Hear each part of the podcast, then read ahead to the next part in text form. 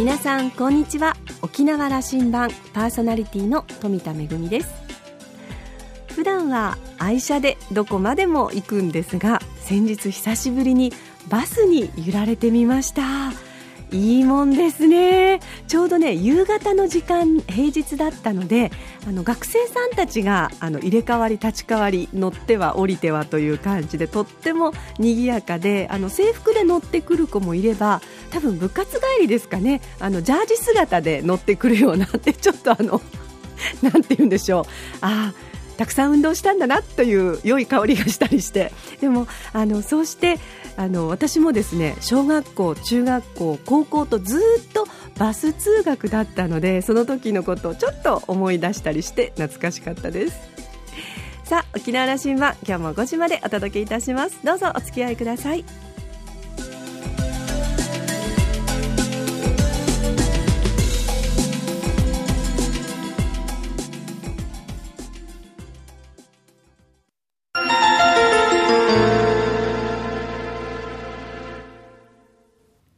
那覇空港のどこかにあると噂のコーラルラウンジ。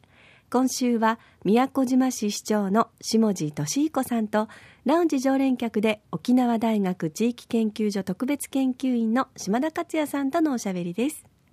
下地さんは1945年生まれ、宮古島市のご出身です。琉球大学理工学部を卒業後、琉球政府沖縄県庁の職員となります。沖縄県宮古支庁長や旧城辺町助役を経て、2006年6月から沖縄県漁業協同組合連合会会長を務めました。2009年の市長選挙で自由民主党、公明党の推薦を受けて無所属で出馬し初当選。2013年の市長選挙では無投票で再選。そして今年1月の市長選で3期目の当選を果たしました。3期目の目玉となる政策、宮古島の可能性などについてお話を伺っています。それではどうぞ。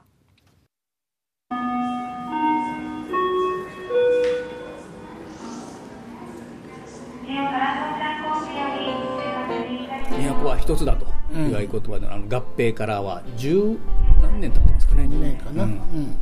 少しこの2期を振り返っていただけますか。はい、私が、市長になって、まずはなぜなろうかと思ったかということなんですけれども、私は合併をする時の実際の事務を仕切っていた、グス協への助役でやっていたんですね。で、その時に将来の宮古島をこういうふうにしたらいいんだろうという、宮古島市の基本的な考え方をそこで、取りまとめるという作業をして、終わったんですけれども、その前は県庁の、職員でいらっしゃって、宮古市長長を務めておられたんですね。はい、そうですね。で、それを辞めてから行ったんですけれども、宮古の支庁長をやってる時に宮古全体がどうなってるというのは俯瞰することができました。したがって、その時にこういうのが不足してるね、これをすればもっと良くなるねっていうのは大体分かりました。で、その後グスクエの助役に行って、合併の時の取りまとめの作業というのをやるときに、そういうのを生かそうと思って、全体の計画を作ったわけですけれども、結局それが前の市長の時にはなかなか生かされていないという状況になってまいりました。で、加えて、都の市の財政もですね、ものすごく厳しい状況になっているということになって、これはこのまま放っておくと宮古島は危ないぞという危機感を持ったのがまず第一。あの頃全国的にも、宮古のことは、財政破綻という言葉まで使われるぐらい心配されていましたよね。そうですね。第二の夕張になるんじゃないかというぐらいまで言われて、宮古島の市民は本当にこの島どうなるんだろうっていう危機感を持っていた時代でした。で、それでどうしてもこれは立て直す必要があるだろうということで、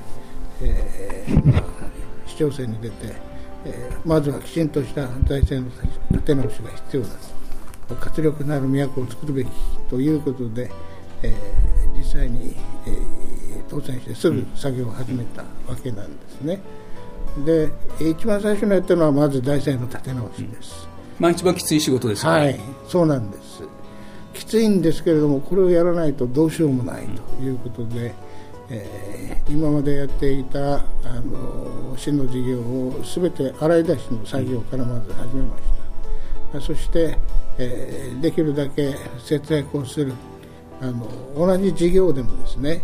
効率のいい補助事業に全部変えるという作業をして、かなりの財源を生み出すことができました、そうすることによってまた新規の事業に振り向けるという作業をしましたと同時に、あの時私どもが合併して旧市町村の職員を全て抱えるというスタートでありましたから、これも整理しなければいけないということで、この整理の作業というふうなのもやりながら同時スタートでしたから、かなりきつい作業をやりながらの作業でしたけれども、やっぱり市民の協力を得てですね、徐々にではありますが着実にですね作業ができたなという。この作業というのは相当に膝詰めでね、それこそこれまでの旧自治体膝詰め、議会もあります、その自治体職員もある、それからまさに市民、住民との同士のものもある、これ相当な時間エネルギーかかりますね。相当エネルギーかかりましたねいや実感こもってるな、はい、一番エネルギーを使ったのはやはり市の職員のですね意識を一つにするというところに時間がかかりました。つまり旧市町村からみんな出てきてるわけですから、そうするとそれぞれの市町村のやり方を主張するわけです。それは矢後地区からですよね。そうですから、そうではないと、新しい宮古島市なんだから新しいシステムでやるんだと、だからそれをやるためにはどうすればいいかという、まず一からの論議を、毎晩夜の12時まで各課長部長呼んで論議をして、その事業をやりました。2年ぐらいかかりましたね。はい、それを経て、今の宮古島市役所、そしてこの町の発展があると思うんですね。実感なさるんですね。そうですね。で、下井さん3期目だという、私は失礼ながら、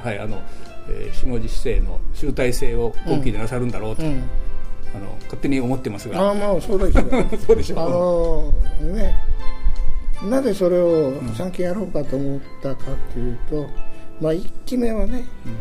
これまであった疲弊した都をまず正常な状態に戻す、そしてどうしても合併した都としてどうしても必要な生活基盤の整備をすると、これでエネルギーを使ったわけです、で2期目はさらに宮古島が活力があるためにどこに手を加えればいいかという形で政策を進めてまいりました。で結果、2期目の結果、僕はかなり宮古島は活力が出てきたと思ってるんですね。これは多くの人が認めます、そうするとこの活力を持続させなければいかないで、そして次のステージに上げて、そして安定した形の都を作り上げる、そこまでが僕の仕事だと僕は思ってるわけです。そこまでやれば、それはまた次の新しい市長がね、もっと新しい視点で都のことを考えてもらえればいい、そういう思いで私ができる仕事の範囲だなというスタートのギアを入れたわけですね。基本的に宮古島市がどういう島かっていうのを考えた場合に、ここはやっぱり一次産業の島ですよ、ですから基本的には一次産業をしっかりと支えるというのがまず大前提です。その上に立って、その宮古島の農林水産物を利用した形の観光客を誘客するというスタンスでこれからも進めていく必要があると思ってるんですね。ですからそれをやるためには、まず受け入れのためのその施設の整備、さらに、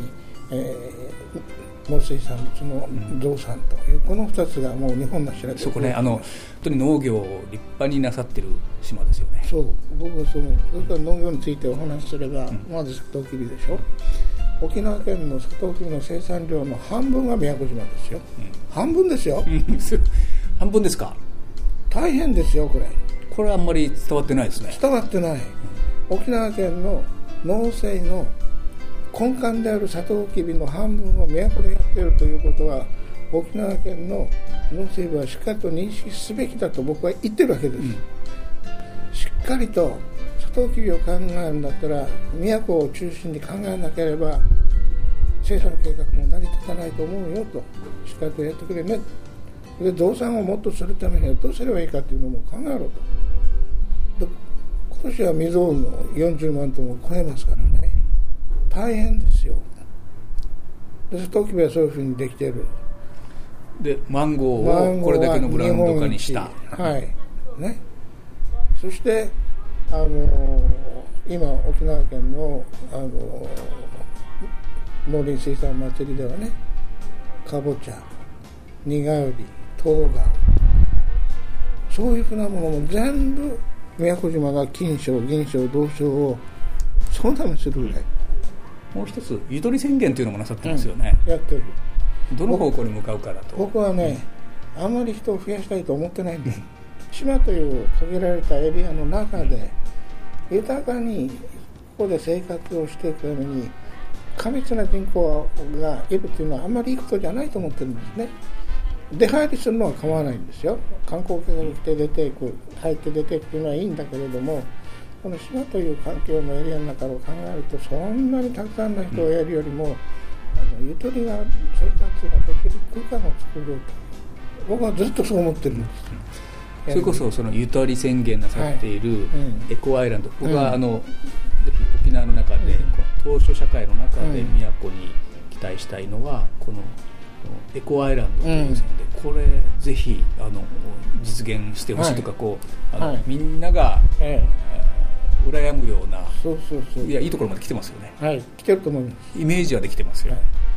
僕はね、もともと大学で生物学を学んだ人間だから、社会を見る目も、やっぱり生態学的な形でしかものを見ないわけね、だからさっき言ったようにゆとりという考えも、生物が住むためにはどれだけのキャパシティがあればいいかという視点でものを見てるもんだから、それ以下どんどん増やせという考えにはなかなかならないんだ。それ聞きたい人はラジオを聞いてる人多いと思います、いや、みんなね、シンガポールや香港みたいになりたいとは思ってないはずですからね、いや、沖縄向かおうと思えばそれでも向かえるかもしれないもんですからね。でも宮古はそれはまずいと思う、住んでる人がゆったりと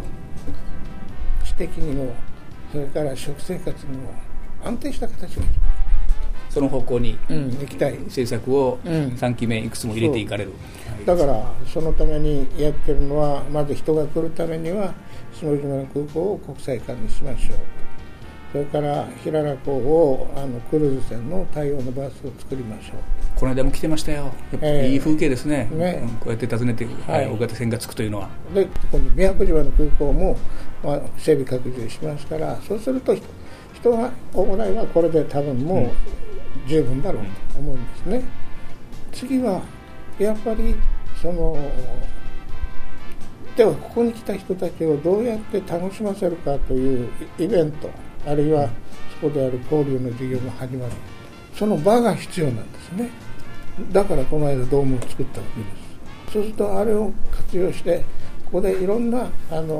イベントや交流事業が進めたと。そうすると次に必要なのは何か知的な問題ですよ、人ということになってくるんですか、知的交流、宮古の持っている知識、あるいは文化というものをどこで発言させて、あるいはどこで宮古の人たちがそこでそれを学ぶかと。今私のは未来創造センターというのを、この間起工式が始まったわけです。これは図書館と公民館を合体した機能のやつですから、そこで宮古の人も当然ですが、ここから来る人も宮古の文化、芸術、そういうのもそこでみんな吸収してもらうという文化的なね、発信にしたいと。まさにソフトパワーをアップさせる、はい、事業を進めていく。そうハードだけじゃ意味がないし、そういう部分がしっかりしないとですね、豊かな生活にはならないと思っているんです。整備しなきゃいけないものをしてきたという、いよいよこのソフトであるという部分の文化、ソフトパワーという部分を、それをこう顕在化させていくための事業、これから入っていくという、パワー入っていく、ぜひ宮古に、期待してくれというメッセージですね。はい、そうですね。最後はここで、ね、学生たちにも宮古にも八重山にも行ってほしいし、だから沖縄の人はというか、本島の人は、行ってないんですよね。行ってない。これね、メッセージ最後だよ。はい、これはね、私どもはもうね、どうしても仕事の関係あるいはいろんな関係でもう気軽に沖縄本島に渡るんだけど。沖縄本島の人、一般の人ですよ、なかなか旅行で来るなんてことはなかなかやらない。だから今やってるのは沖縄本島の小中学生を宮古に来て、宮古で、1週間ぐらいやると。子どもたちをやってしまった方が一番早いと思ってるんですね。こういう市長もいるんだということで、僕は宮古に人たくさん送り出そうと思ってますから、そろそろ飛行機の時間のようですから、いらっしゃいという話を最後していただいて終わりたい、送り出したいと思います。わかりました。宮古に来たらですね、宮古の人は本当に皆さん方を心からお迎えいたします。ぜひ来てください。ありがとうございます。今日はありがとうございました。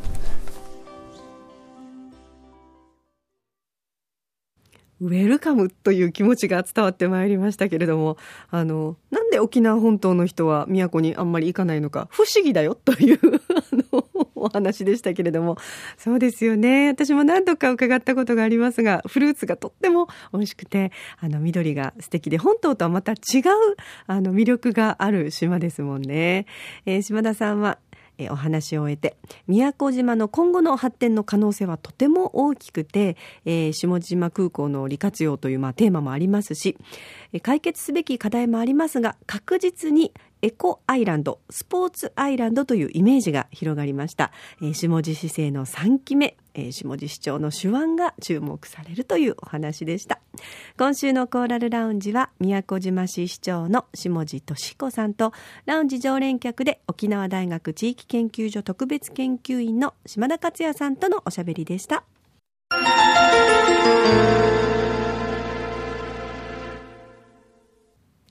めぐみのあしゃぎだよりのコーナーです。今日は舞台公演のご案内です。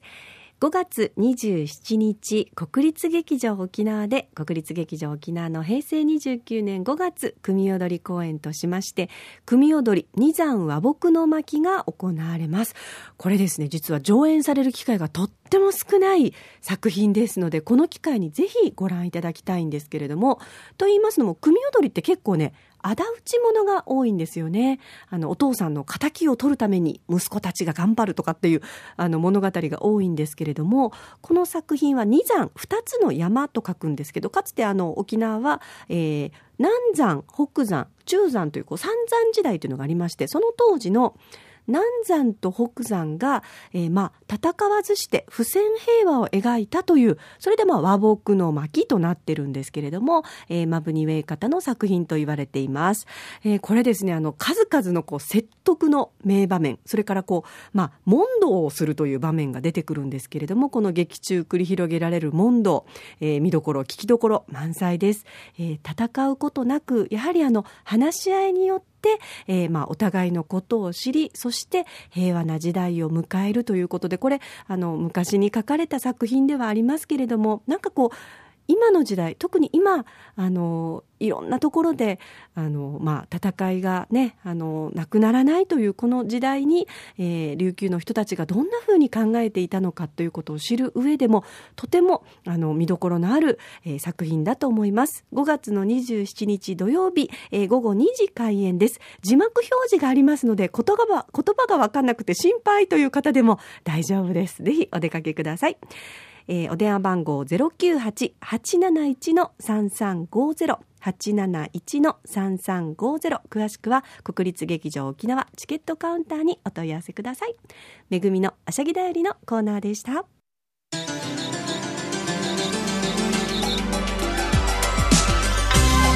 沖縄羅針盤のこれまでの放送はインターネットを利用したポッドキャストでも配信中です。ラジオ沖縄もしくは沖縄羅針盤と検索してホームページからアクセスしていつでもお楽しみいただけます。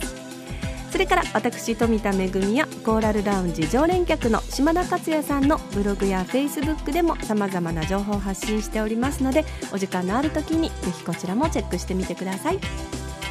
沖縄羅針盤、今週も最後までお付き合いいただきましてありがとうございました。そろそろお別れのお時間です。パーソナリティは富田恵でした。それではまた来週。